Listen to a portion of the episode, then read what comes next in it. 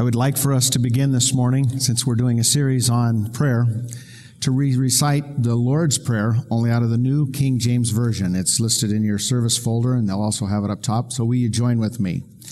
Our Father in heaven, hallowed be your name. Your kingdom come, your will be done on earth as it is in heaven. Give us this day our daily bread, and forgive us our debts as we forgive our debtors do not lead us into temptation, but deliver us from the evil one. For yours is the kingdom and the power and the glory forever. Amen. Heavenly Father, I ask you that in the next few minutes that you'd open our hearts and minds. We thank you for the adoration and the time of worship that we've had already today. But I pray, Lord, more than anything else, that you'd help us to have the eyes to see and the ears to hear, just as your servant, Jesus, would so speak to his disciples. That as we look at this prayer this morning, I pray, Lord, that you would let us hear what you want us to hear. In Christ's name, amen. You may be seated. As I mentioned just a minute ago, we are, this is the fourth in a series uh, called The X Factor on Prayer, Prayer 101. And uh, it's absolutely amazing to me that we can recite something like this, so powerful, in less than 30 seconds and yet, the principles that are contained within this particular 65 words in the English language that it's been translated, and yet it covers absolutely everything in all of life that we really need. But you know, as long as we recite it from the heart, and that's part of the reason I changed the translation a little bit this morning, because if you've done this for many years, you've done it out of the King James, and the these and the nows keep showing up there, and I like to be able to shift it just a little bit. But you know, if we, if, if we recite it from the heart and not just out of vain repetition, it means a tremendous amount. In my family, as most of you know, and that uh, we have five children, and uh, we have dinner around the, the table, at least when the kids were home, and we've done this for many years. And it isn't always dad that does the praying. We take turns, and I would go around the table, but it's up to dad to decide who gets to pray. And I, I had one child who will remain nameless, but it's my youngest. And uh, when it was her turn to pray, and I've already paid my five bucks, by the way, um, when it was her turn to pray, she would pray something to this effect for many years Lord, thank you for this food and help us have a good evening. Amen. And one of my other child, children, who I will remain nameless, my oldest daughter, uh, would, would usually kind of criticize and say, she prays the same prayer every time. And so I turned to my youngest and I said, Did you mean it? And she would say, Yes. And I said, Well, then if you meant it, that's what matters.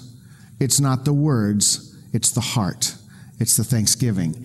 And it's important for us that as we go through the Lord's Prayer, that that's exactly what we look at. And as we've been dis- dissecting this for the last couple of weeks, and if you're like me, or even if you're not, I get the stage today and I have the mic, so you have to listen. And so, therefore, as an educator, I want to refresh your memory and to bring you back. And I've put it into your notes as well, and I can let you know. When Pastor Jack first opened this session a couple of weeks back, he talked about our Father. And I've seen rather interesting through this whole thing a, a, theme that's been developing. And I like to look at things as a whole, and I like to look at what is the theme from each particular week. And that first week we had we had the theme of adoration. And we really looked at that all prayer should begin and acknowledge our Heavenly Father. But not just acknowledge Him, we were told on that particular Sunday that from this message, I took away that our prayer and our faith is relational. It isn't just something that is extended out there, it's relational. And therefore, we adore him as our Heavenly Father. The second week, he went on to explain, Hallowed be your name. The theme there was worship. And we found out that all prayer should begin with appropriate praise and worship. And I like that we start our service with prayer and worship. I worked with a pastor many years ago that actually found that three of his deacons would fall asleep at precisely the time he started his message. And he decided to do something a little different.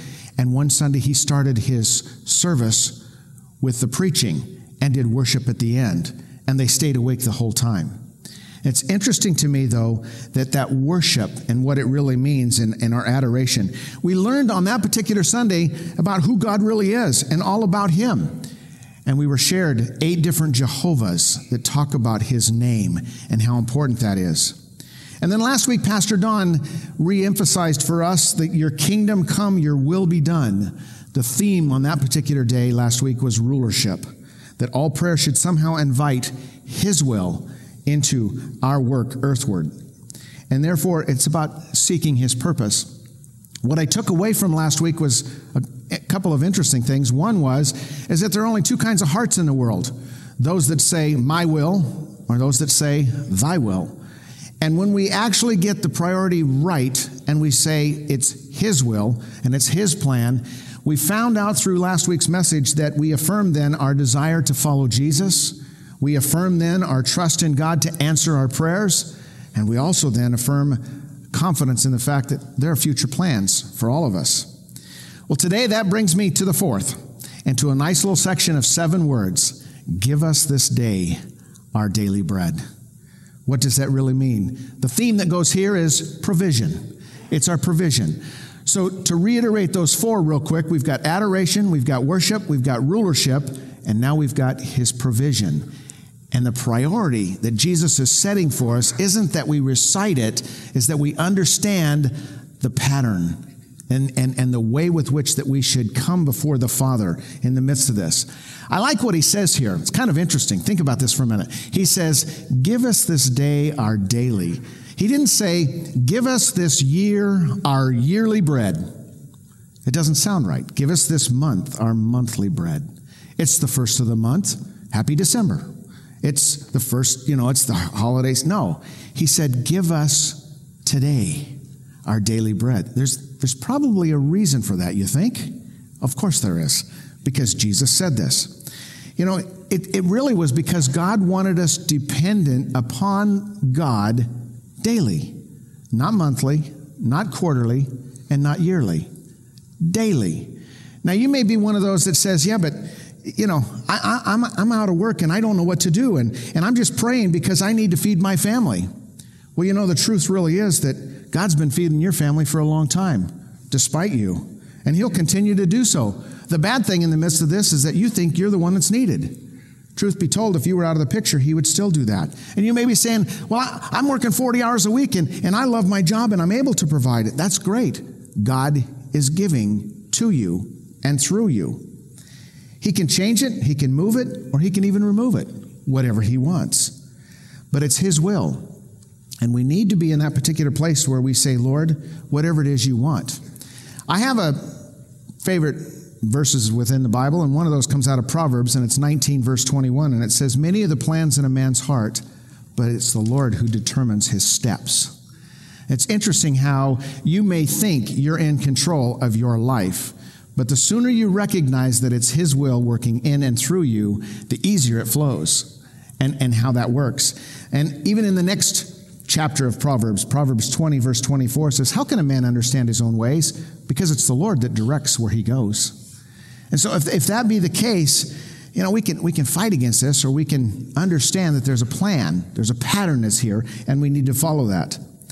I don't know about you, but I tend to always look for examples in the Bible. I think they're, they're there for us for a reason. We've got both the Old Testament and the New Testament, and a lot of those stories we've heard as we were kids growing up or in VBS or in other areas. And so anytime I have a situation or a problem, or even, um, eh, you know, I'm going through some great times, it, it's really important to understand and to be in the Bible on a regular basis.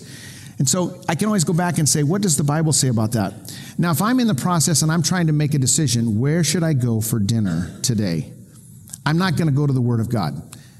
I, he's not going to tell me in there. I'm not going to open it up and find some biblical name of some restaurant that's along Peach Street and I'm going to fight the traffic and get there. That's a little absurd.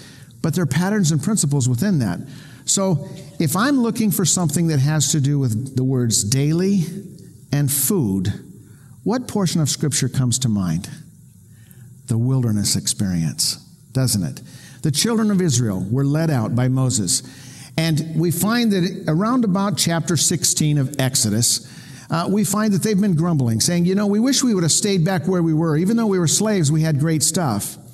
But God's having a conversation with Moses, and I've included it in your notes here, and it says this Then the Lord says to Moses, I will rain down bread from heaven for you, and the people are to go out each day, interesting, and gather enough for that day. In this way, I will test them and see whether they will follow my instructions. Now, what we're told here is this is called manna. For some of you, that may be new, others of you, you know. And, and the definition of manna is real simple. What is it? So every day they got up and were to go outside and discover what is it? And they couldn't take too much of what is it because if they took too much, if you read the rest of the story, you found out that it would rot. They were only supposed to take enough for that day. And that's it. And the only exception was on the weekend. For 40 years, God did this to them. He provided for them for 40 years. Now, I don't know about you, but if I did something for 40 years, I might get the pattern, right? But we find from Scripture, they still didn't get it. Many of them still lost it. God's saying along the way, in essence, you can count on me. You can always trust me. However, did they trust him? No, they didn't. God bless their souls. But you know, the same thing can happen to you and I today. God could provide for you and I for 17 long years. You could be at some particular place to where you've got you've got a secure job. You know everything's been covered, and in fact, there's just no way that nothing's ever going to happen. And then all of a sudden, one day it's gone, and suddenly you now have to provide, or you have to rely upon God in a different way.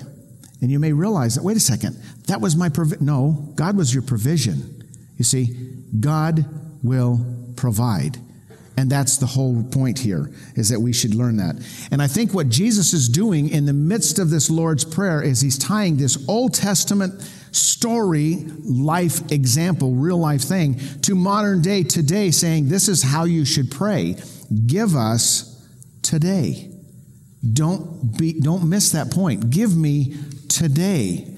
Well, I think it's kind of interesting that a lot of us, if we're in that particular spot right now where we're, we're really relying upon God for our next meal, I don't know about you, but the first thing that comes to my mind is you've not prepared well enough. That if suddenly you don't know where the next meal's coming from, that's, that's what our culture tends to do to us. Truth be told, if you really look at it, we probably all have at least three, four weeks of food stored up in our you know, pantries and freezer and who knows. It may not be exactly what you want to eat, but there would be plenty of food that's there. However, I think the Lord is really, in essence, saying here through this is that, Lord, for the provisions for today, we ask of you. We thank you for what you've given to us. He wants us to be in that particular place. Have you ever heard of someone over the years that really truly trusted God and God didn't come through? I haven't. I've been serving the Lord since 1979, 34 years now being in the ministry, and I can't think of a single time that anybody's ever come up to me and said, Pastor John, you know what? I trusted God with my whole heart and he let me down. Missed the point. It, it didn't happen. I'm telling you, there's testimony after testimony of people that literally got to that particular place. Why? Because they had to get to a spot to where they had to watch and see what God was going to do. Pastor Don told us last week that sometimes when we pray for things, God answers in one of three ways yes, no, or not now.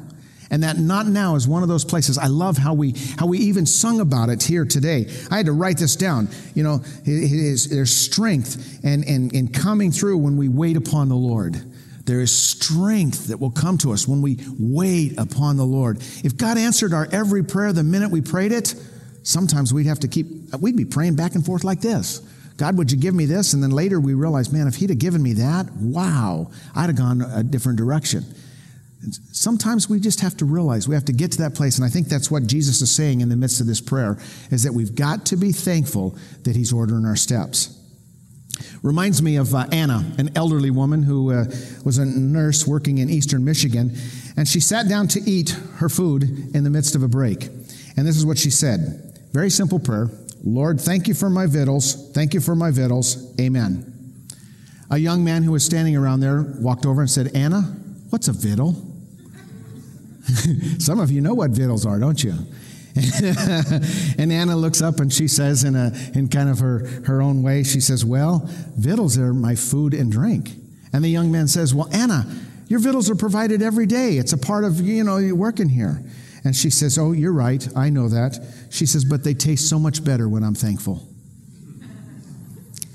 and you know, it isn't that we pray for God to bless the food to our bodies. I had a young college kid one time set me straight on that. And, we, you know, sometimes we get so used to the routine that we stop and we pray for our food, and Lord, thanks for this food, bless it to our bodies. You don't have to play that, pray that. The food does that naturally. The prayer is not so that the food will bless our bodies. Okay? The prayer is that we're thankful. That's what we need to be mindful of. When we stop to say grace, it's that we're thankful for what we have before us. And so, kind of sets that straight. Anna was thankful. We just finished a holiday where we're supposed to be thankful. And I find it rather interesting looking at our culture, and I'm going to speak broadly here for a minute. I don't want any emails later, okay? But quite often, we have totally forgot the purpose of Thanksgiving. You know, we talk about it. It was about, yes, the pilgrims and the Puritans, and they were coming for religious freedom. We don't celebrate that. You know, we celebrate it Thanksgiving. How much we can eat until we can't, you know, stay awake. And, and, and I hear it all the time. Thanksgiving's all about two things family and football. Those aren't bad things. I'm not saying those are bad, but I'm saying, are we truly thankful? As a nation, we have kind of forgot that. And, and the whole point of Thanksgiving, truth be told, if we really ate the original meal, it certainly wouldn't be a fatted turkey with all the trimmings that goes with it. And you know what I'm talking about if you've ever looked at that. But in our culture today, here's what I'm trying to get at. In our culture today, we tend to forget what we have and how we got it because there's a few generations later. We've forgotten to seek His purposes and we're forgetting to seek His provision on a regular basis. Oh, yeah, I know that to some extent. But you see, God wants us dependent on Him daily. Daily. That's the reason we say that. It isn't just a matter of reciting it. Did you mean that prayer you just said? Did it come from the heart? Or is it something you have just quickly said? It, it can be just as simple as, and in fact, Jesus said it right there. He said, Don't stand and, and, and make it a verbose statement. Say what you mean and mean what you say. You can very simply stop and say, Lord, I acknowledge you as the, my provider. Thank you. And that's it. It can be that simple. It isn't about the other parts. Proverbs chapter 30, the uh, Solomon, one of the wisest men that ever lived, wrote this Two things I ask of you, O Lord. Do not refuse me before I die. Keep falsehood and lies far from me. Give me neither poverty nor riches, but give me only my daily bread. Otherwise, I may have too much and disown you and say, Who is the Lord? Or I may become poor and steal and so dishonor the name of my God. There's some powerful lessons in the midst of this, and he's showing two, two directly opposing ideas. And he's saying, once again, the very same principle that I think Jesus is reiterating here in the New Testament, and that is, you know, we, we, we want to be at that place where we're constantly dependent upon Him. Don't let me have so much that I'm just going to forget the blessings, or don't let me have just so little that I forget the fact that I'm praying upon God and I'm asking Him.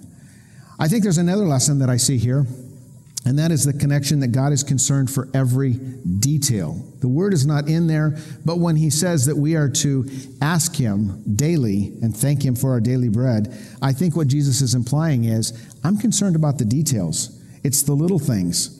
See, the most important thing isn't the discovery here that we can ask God for the mundane things. I think it's kind of fascinating. As he goes through this, we start off with Our Father, who is in heaven, hallowed be his name, the kingdom come, thy will be done. And then he says, Give us today. In other words, we're told what we're supposed to say. The, the most important thing isn't that we get to ask, the most important thing is we're told to ask. In other words, you need to be asking. It, it, sort of reminds me of, you know, the, the, the child who's, who goes to his parents at, at, toward the end of his high school years and he says, Dad, I'd really like to go to college. I know we haven't really talked about it much. And oh, by the way, college is going to cost about a hundred grand. And dad says, That's okay. No problem. I started saving the day you were born and I have the money for that. In other words, he was planning. Our Heavenly Father does the same thing. He said, Would you just come to me and ask? Because I already have the resources. I already know what you need even before you ask. But you must ask. I'm asking you. We're told to ask. I think that's rather amazing. We couple that, that God is interested in the day to day matters, the details of our lives. We couple that back to back with the fact that it's the Almighty's will, it's His plan. And He's saying, I want you to release here on earth to be able to do exactly what I have set up forth in heaven. And if you do that, the little details will be covered in such a way that not only will you be grateful, but you'll be amazed as to what I do in and through you. It doesn't mean that we're supposed to worry about them. In this particular passage of Scripture, if you go to the end of chapter 6 of Matthew, we find that uh, starting in verse uh, 32, he says, Don't run after all these things because your heavenly Father knows what you need them. In a very famous portion of Scripture that you already know, Matthew 6 33, but seek first his kingdom, and his righteousness, referring back to the Lord's Prayer. And all these things then will be added to you as well. Therefore, do not worry about tomorrow, for tomorrow will worry about itself. What's he saying to us, really? God's already into tomorrow. He knows what's going to happen. And you know this already. I'm not telling you something you don't know, but what I am telling you is couple that with the fact that He wants us to have balance in our lives between let's not worry about where it's all coming from, but on the other hand, let's not neglect it either. To be in such a place to where we just say, well, God's going to meet my needs. I don't have to worry about it. Um, we, we take turns being pastor of the day on call. And every so often, somebody will come into the office and, and they'll call back and they'll say, hey, there's somebody here that needs a, got a POD call, as we call it. And, and a while back, I, I, came out and I met with a gentleman, and he started sharing with me. And the first thing he, he did is he said, basically, I'm in a bad place. Okay, well, that's probably why you're here. And, and, and we're there to really pray with him. He proceeded to start dropping all kinds of names of all you people here as though I'd be impressed. Okay? And all these people that he knew. And in, in the midst of that, he said that uh, he started telling me that he had some problems, and he thought that what we as a church should do is should drop what we're doing, provide him resources, job, and a place to stay. And I looked at him and I said, Well, it's not exactly what we do here. What we do here is we really pray with you, and we'll put you in touch. But tell me a little bit more about your circumstance. And the more he started telling me, I realized he had places he could go. He had things he could do. He didn't want those. He was neglecting his part. He had family in the area. He had friends, but he had been neglecting to be in, involved and connected with his small group. And there were people, and when I said to him, You know so and so, did you talk to them? Yeah, I did, but they won't help me. Okay, that might be a clue. And then when I referred to him and I said, Well, you know, you've got a place like the City Mission. No, I won't go to the City Mission. Why not? Because they lock you in at night. I said, Well, I don't know about you, but I don't get up at night and go outside. I stay asleep all night. And but but basically no matter what I brought up, and he really thought, you know, well, you know, will you let me stay in your barn? No, I can't let you stay in your barn. Yeah, I know, because for insurance reasons, and we shouldn't really be, you know, submissive to the government. Wait a minute. And I realized what I had here was a situation to where what he needed more than anything else was prayer. And I told him, I said, I'll pray with you. And that's what we did. And he brought up this idea, says, well, you know, the church's job is to make sure that everybody gets saved. I said, oh, no, no, wait a second. The church is, Jesus gets you saved, brother. I don't do that. And our salvation is not based on works, but the blessings of God in our life are based on our obedience. And he's put it into his word right here. And that's what he said. What I'm getting at is this is God's or God's principles are diametrically opposed to those of the world. The world says this is what we this is what you should do for me. But God says this, give and it shall be given to you. But the world says, get all you can and can all you get. But God's ways are not man's ways. And we need to really put that together. I've told you a story a couple of times about a friend of mine named Jerry, and it's interesting how God has used that. When I was working for the oil company in the 80s, in the 1980s, I was at a church and I felt that God had us stay there. And uh, in the midst of that, uh, the Lord opened the opportunity for me to kind of be bivocational at that time. And so I worked in an oil field. I thought I'd be there about a year, and I was there six, while also being involved with as a pastor of the church. And I started to work alongside a gentleman by the name of Jerry. And I started at, at entry level, what they call a roustabout, which basically is anything they want you to do. And they paid you real well to do it because it was the oil field. And Jerry's working alongside of me, but Jerry's had oil field experience. And as Jerry and I got to know one another, I realized he started opening up a little bit more to me. And let me tell you, the gist of the conversation was this, is that Jerry had a failed marriage. Jerry had a, a failed career. He had a very successful career at one point, but it was long gone. Jerry has lost touch with his kids and he really didn't know where to turn. And the only thing he knew to do is he knew that back in the oil field, that even if he started back at an entry level position, he knew that he could slowly work his way back up. But I could tell right away that as Jerry and I were working side by side, that God had other plans. Jerry made a statement I never will forget, and in preparation for this message, it came back to me, and I, I, I didn't even remember that until just through this. And that was this I remember Jerry saying to me, You know, I had some of that religion stuff when I was a kid. And I remember praying a prayer, and I remember feeling much different that God had done something in my life. But I, I lost it. And, and I seem to have fallen out of favor with God, and I don't know how to get it back.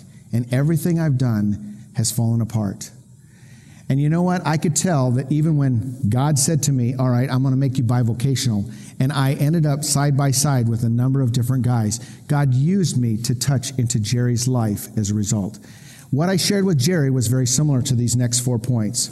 You see, what are the requirements to get back on track? What are some of those requirements to make sure that I'm in the will of God so that as I pray, God, give us this day our daily bread. What do I need to do? Four simple points, and I want to share them with you, and uh, in order for us to remain there. To be in the will of God, number one, we need fellowship with God through prayer and the reading, and I should have put of His Word, not just reading. put that in your notes. The reading of His Word. And you say, well, if I'm to pray and I'm trying to get in fellowship, no, here's the thing. If you don't know what to pray, pray the scriptures. Go through Psalms, go through Proverbs, pray those things. God wants your heart. It's the adoration, it's the relational with the Father, as we said earlier. It's that practice of praying those things. He's given us a pattern as we see through this, as we go through this. Start it off very simply Father, I'm, I'm here. I, I, I recognize who you are. I recognize you have a plan. I recognize you have a will and you want it to be applied here on earth and to go from there. Proverbs chapter 8, verse 34 and 35 says, Blessed is the man who listens to me, watching daily at my doors, waiting at my doorway. For whoever finds me finds life and receives favor from the Lord. I don't know about you, but today is December 2nd, and this morning I got up, and the first thing I did was read through Proverbs 2. It's real easy to read through the Proverbs. You can do one a day. And there are some days I realize, oh, you know, I'm looking through my, oh, I missed the last three. Oh, well, I just keep right on going.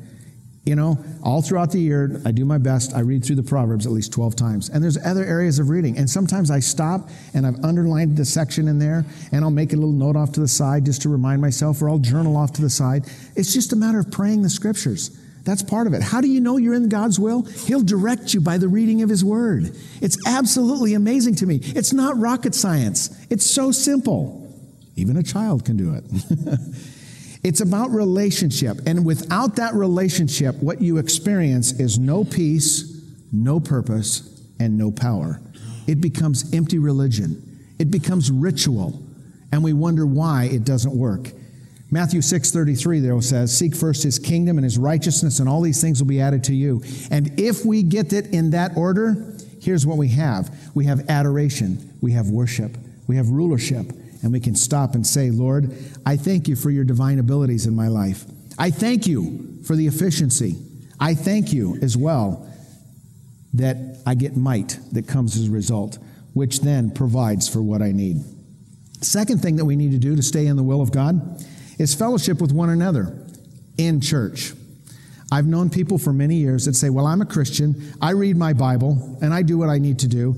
And I say, Okay, are you in fellowship somewhere? No, I hate that church stuff. I don't like organized religion. And I usually say to them, I don't either. I never have.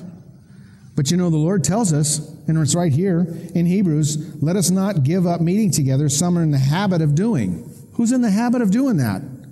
the heathen, those that are religious without relationship, people that have a form of godliness but have no power, they do not come together. Well, you know, all that preacher does is just tell me what I'm supposed to be doing, okay?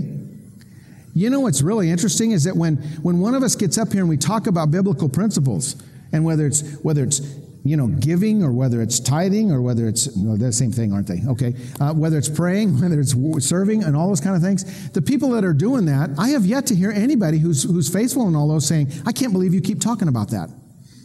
They're usually the ones that are saying, yeah, right on. And so I just have to say to you, we need to encourage one another. We need, it's called exhorting. We need one another. I don't know if you saw it or not, but you didn't come in here today for you. You came in here today in church for everybody else. Okay? That's what happens. And if you come in here and realize that you play to an audience of one, and many times we may come in, maybe it's at the time of greeting. I was standing there back there a minute ago, and Mark Furman gave me a nice little, you know, back massage, and I said, I'll give you about an hour to quit. You know, I was blessed today by somebody else. You see what I'm saying? That's a simple, practical thing that we come in here. And so, in order to be in God's will, we need to be in fellowship with one another. And the church, I'm not talking about the building, I'm talking about people. Okay? As iron sharpens iron, so one man sharpens another, from Proverbs chapter 27, verse 17. Let somebody else speak into your life. Have an accountability person. That's what church is about is we need that with one another. Third thing's real simple. Be diligent and balanced in your work habits. Paul gave some instructions here in, in 1 Thessalonians. He says, Make it your ambition to lead a quiet life, to mind your own business, and to work with your hands, just as we are told to do, so that your daily life may win the respect of outsiders, and so that you will not be dependent on anybody. Here's what he's in essence saying Don't meddle. You know what happens when you're idle? You start gossiping. You start talking. Well, well let me tell you, let's pray about so and so. Did you hear about what happened to them? And I want to say, you know what? That is a bunch of fooey. You got to stop that stuff. And that's what he's saying. Get busy. Busy people don't gossip. Busy people don't meddle. So if you're busy, but then here's the other thing. This is our culture. This is where we're at. Oh, yes, I'm not meddling. So what am I doing? I'm working two jobs over here. I become a workaholic. Why? Because in essence, I'm trying to keep up with the old term, the Joneses. I'm, I'm, I'm, trying to, to make sure that I drive a car that's you know fairly decent, or I'm trying to do these things and I get, get myself buried. And, and along about this time of the year, or right after the first of the year in January, which we'll be starting again on January 9th, another Financial Peace University, because people have a tendency to feel like, well, God is blessing me if I have lots of things. And God says, no, maybe you need to go through a season where you have nothing whatsoever. And so, what he's saying here, what Paul's saying is, there needs to be balance. There's two sides to that coin. And what he's saying is, why don't you do what you're, possi- what you're able to do, what's possible, and let God do the things that are impossible? And allow him. Watch and see what he does. So that's the third one. Fourth one and the last one is we need to be obedient in our giving. Oh, yeah, Pastor John, I knew you were going to touch on this one.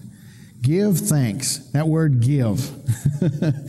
Malachi 3:10 says, "Bring the whole tithe into the storehouse, that there may be food in my house. Test me in this," says the Lord Almighty, "and see if I will not throw open the floodgates of heaven and pour out so much a blessing that you will not have enough room for it." I didn't make this principle up, God did. And he basically said there's more talked about money. Jesus talked more about money than he did prayer or any other subject. Why? Because where our treasure is, that's where our heart is. And that's why he was referring to that. The principle here, you want to remain in the will of God. I'm going to tell you, it's real simple in this, and that is bring the tithe into the storehouse. Bless God's house first so that God then can in turn bless yours. That's how it works. Try it your own way, it won't work. You'll be back, I know. All right? Take care of the root of evil, which is the love of money, not money. The love of money, as we find from 1 Timothy, Paul wrote, said, For the love of money is the root of all kinds of evil. Some people who are eager to get money have wandered away from the faith and pierced themselves. If you take care of the root of evil, you won't have any of the fruit of evil. Guarantee it. But if all you do is keep chopping that off and don't take care of the root and not realize that's what's most important. It really boils down to this. Do you want to maintain and be in the, in the will of God? It's really this simple. It's about the lordship of Jesus in each of our lives. We're all struggling with that. Pastor asked us earlier Have any of us sinned? Have any of us sinned this week? Have any of us sinned today? Absolutely. Because the Bible tells us we've all sinned. But we're on this journey together, folks. And what he's saying to us is we are to, he wants to give us this day our daily bread. Now, I ended it with this, and I went backwards. I talked about daily bread first, and I talked about him caring about our little needs. But notice at the beginning, he says this Give us. It's a personal pronoun. Not once in that section of Scripture do you find, Give me.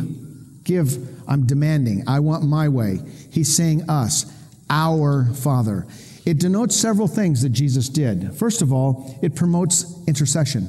We're praying for one another. We came in here and, and basically, rather than think about, I want my needs met, we're praying when we say this together, what we're saying as a whole is we're asking that God would bless all of us. I'm praying for you more than I'm praying for me when we say, Give us this day our daily bread. That's what he's getting at. And that's what he wants us to be able to do is recognize that it's not just about me, it's about community. It's about making that connection. It's about adoration to the Father.